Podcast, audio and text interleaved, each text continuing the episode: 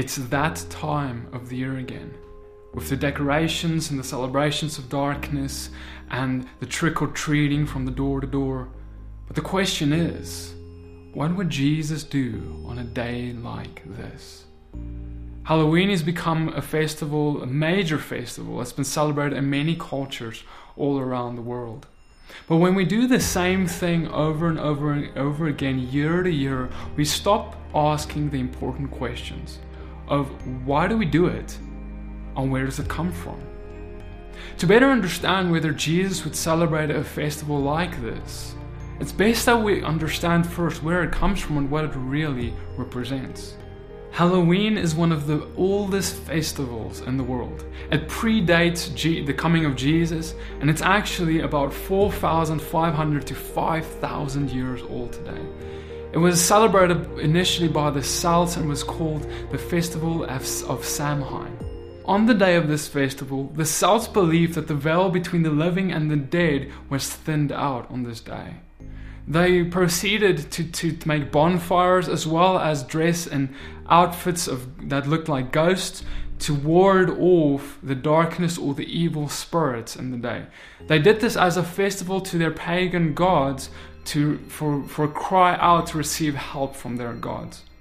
Furthermore, soul cakes were baked, which were cakes that they tossed around the yard and, and, and, and gave out for free. And these cakes were also believed to ward off evil spirits. Many scholars also believe that on the festival of Samhain there were actually human sacrifices conducted too, as a sacrifice to these pagan gods and to for their for protection against demons or evil spirits. But how did Halloween become such a prevalent feast celebrated amongst Christians? To understand this, we need to go back to the 7th century. Around 700 AD, All Saints' Day was celebrated by Christians, or it was also known as All Souls' Day. And this day, primarily celebrated by early, early Catholics, was a day of remembrance to the martyrs that died for Christ, or the saints that are now have now passed away and are dead. So on this day, Christians came together and lifted up the dead. However, in the 8th century, Pope Gregory III changed the observance from All Saints' Day from May the 13th to November 1st, colliding directly with the day of Samhain that was also celebrated.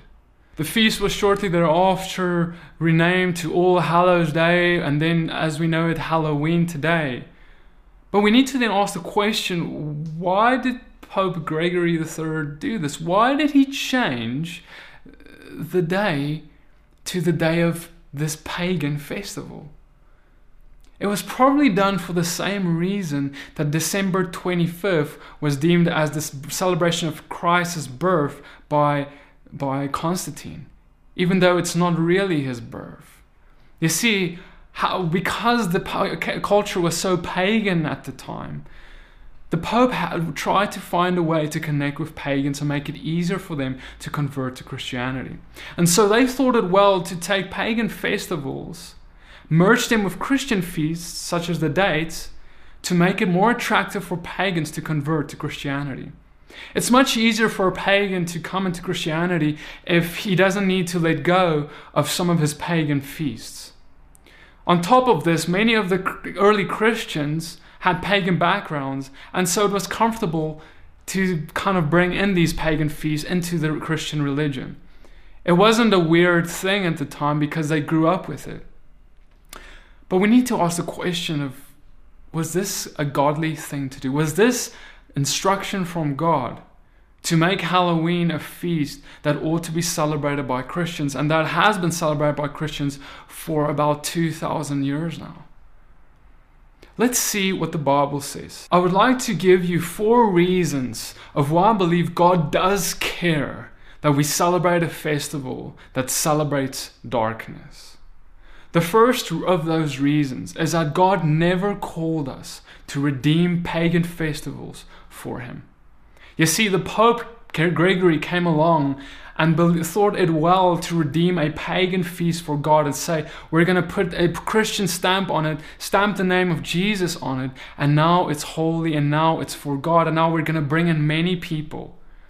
The way that we bring in people to the gospel of Christ, this gospel of the kingdom of light, is not by painting our kingdom with darkness to make it more attractive to the darkness. The way that we do it is by shining so bright that the darkness must flee. In Deuteronomy 12, verse 31, we read, Do not inquire about their gods, asking, How do these nations serve their gods? I will do likewise. You shall not worship the Lord your God in that way. For every abominable thing that the Lord hates, they have done for their gods. For they even spurn their sons and daughters in the fire to their gods. God tells us you are not to try and redeem feasts for me and, and try and worship me in the way that the pagans worship their gods. Instead, God has given us his feasts already. And they're good enough, they're perfect and holy. God instead asks of us to separate ourselves from the darkness, look completely different. And in that way, be a light to the dark to the darkness and those who are lost. You see, being the way that the, the, the Celts thought that they can ward off darkness was by masquerading darkness as well. They try to fight darkness with darkness, but we serve the God of light who will, will be uh, will, who fights darkness with light, who fights evil with good. And so we cannot say, oh, we want to redeem this for God. Our mere participation celebrates a pagan feast. And it's not about what you think about it. It's what God says and thinks about it. And God said, You are not to worship me in the way that the pagans worship their gods. And you may say, Well, Petey, I'm not doing this as worship to God. But we are to worship God in all we do. Everything we do is our life is to be a living sacrifice to Father. And if our life is not worshiping God in all we do, then we have failed that call. And so if celebrating Halloween is not good and, and is not good worship to God, we have to abstain from it. The second point of why Christians should not touch Halloween is because it imitates evil. Halloween, in its essence, is when we dress up like the evil. We dress up like darkness, like ghosts, or like any kind of evil character. Just like in Samhain, when they celebrated the feast, they dressed up like darkness to ward off darkness. God says in 3 John 1, verse 11, Beloved, do not imitate evil, but imitate good. Whoever does good is from God, whoever does evil has not seen God. We are to imitate the good things that God has laid out for us, not that which is evil. And this connects with the third point, which where God says we are to actually abhor that which is evil. You see, the very reason I'm making this video is because I abhor what is evil, because God actually instructs us to abhor what is evil and hold on to what is good. You see, if you abhor, absolutely see evil things as an abomination, you will not dress as that which is evil. You will not take pleasure and that which is evil. You will not, even if you are not physically doing something evil, if you are imitating it, if you've got an appearance of it, you're trying to to put on even a face of evil, that is something you ought to be abhorring as a believer. And if you don't abhor it, are you a believer? Is what the question is. And that brings us to our fourth point, where we're actually to actually abstain from every appearance of evil as well. It's not just about imitating it, it's not just about abhorring evil itself, but it's also about abstaining from every appearance thereof. You see, in 1 Corinthians 8, Paul talks about how he abstained from meat sacrificed to idols for the sake of others. You see, he understood that there's only one God. Jesus is the only God there is. There is no one beside him. But he understood that there were many believers around him who just came out of paganism who were making sacrifices to idols. And so, for them to see Paul eating meat that was sacrificed to an idol would make them stumble because they may think he is actually worshipping that idol. The point is, is that Paul asks of us to conduct ourselves in a way to not make anyone around us stumble. If you celebrating Halloween makes someone else think that you are celebrating darkness, evil, imitating it, or having holding on to some appearance of it, it can make that person stumble to think, how can this person be a believer yet praise that which is of the darkness and which is of the satanic kingdom? You see, it is important to understand that Halloween in its root is from the satanic kingdom. It is from the kingdom of darkness, Hasatan. All paganism is rooted in Satanism. And a new survey that was just released shows that over 61% of Christians hold on to New Age or satanic doctrines even within their Christian belief. The consequences of us celebrating Halloween is prevalent in the Christian society today, where we are naturalized to these things. Like I said in the beginning, we do the things over and over and over again, and because we do it over and over again, we don't feel that there's anything wrong with it anymore. And then we take another step and we take another step, we take another step. And then before we know it, we're practicing satanic doctrines within our belief, just like the 61% of American Christians are already doing to some kind of degree. 1 Timothy 4 verse 1 says, Now the Spirit expressly says that in latter times some will depart from the faith by devoting themselves to deceitful spirits and teachings of demons. And that is exactly what happened. You see, we cannot expect to dress up like demons or dress up like a, an evil princess or whatever you want and say we won't get we won't get uh, dirty by that. We won't allow that to touch our conscience. You see, the fact is that by, by celebrating darkness, we are proclaiming in the spirit to the kingdom of darkness that we love it. Proverbs 22, verse 6 says that we are to train up our child in the way he should go, and he shall not depart from it. You see, but when we look at Christianity in the modern age today, men, most teenagers leave their Christian belief by the time they hit college. Why are, can, how can we be shocked by that statistic if we are training them up to celebrate war and walk as the darkness, to imitate evil, evil, to have an appearance of evil? You see, brothers and sisters, listen, parents, listen to me. We cannot afford to say, Oh God, how can you let this happen to my child? Oh God, why did my child depart from the faith? Oh God, why are you doing this? When we are sacrificing our children on the altar of Satan by allowing them to dress up every Halloween like Satan himself and like Satan's kingdom. You see, we cannot serve two masters. You cannot be a Christian and celebrate Halloween. It is not possible. It is not possible to do so. And there is no excuse for doing so.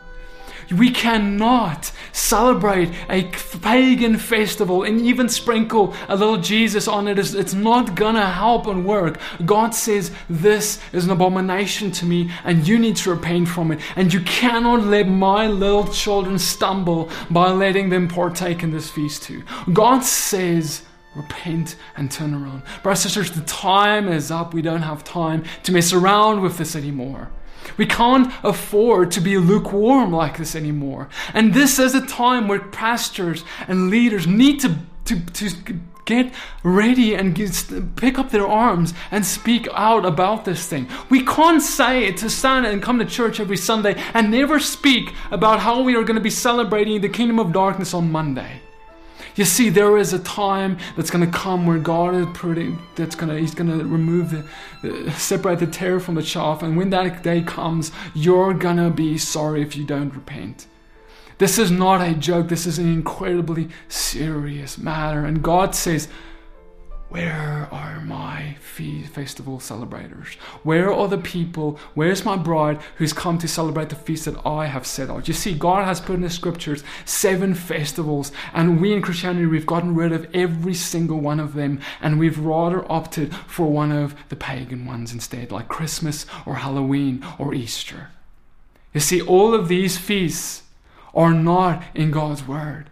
They have not been uh, commanded by the Father. Christmas is not his birthday. Halloween is not in his word. Easter, the Easter bunny, the Easter eggs, and all the pagan traditions that come with it is not in his word. Passover, however, is in his word.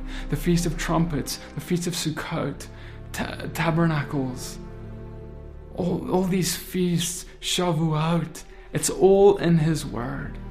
And when we come to His original instructions, we return to that. We say, Father, teach us how to walk like you. We'll be able to actually walk like Jesus. You see, Yeshua, Jesus, walked a certain way, and he would never touch a feast like Halloween. Because if he did, he would be a celebrator of darkness, which he is not. And he calls us to be the children of light. Now, the, the question is, does that mean we can still, uh, you know, dress up like a cute princess, even if we don't dress up like, like the darkness, if you will, or like a ghost, like a demon? No, because we're still celebrating the concept of Halloween. Halloween, in its essence, is a, is a, a, a pagan festival. We have or to have no no stake in it. We are not to partake in it in any formal manner. We are to proclaim the gospel and the truth regarding it but we are not to partake in it or let anyone think that we are. 1 Corinthians 10, verse 31 says, Whatever you do, whether you eat or drink, whatever you do, do it all for the glory of God. If this festival is not for the glory of God, bringing His kingdom glory, then you ought not to have any partaking in it. May God bless you and keep you. I'll see you guys in the next video. Shalom.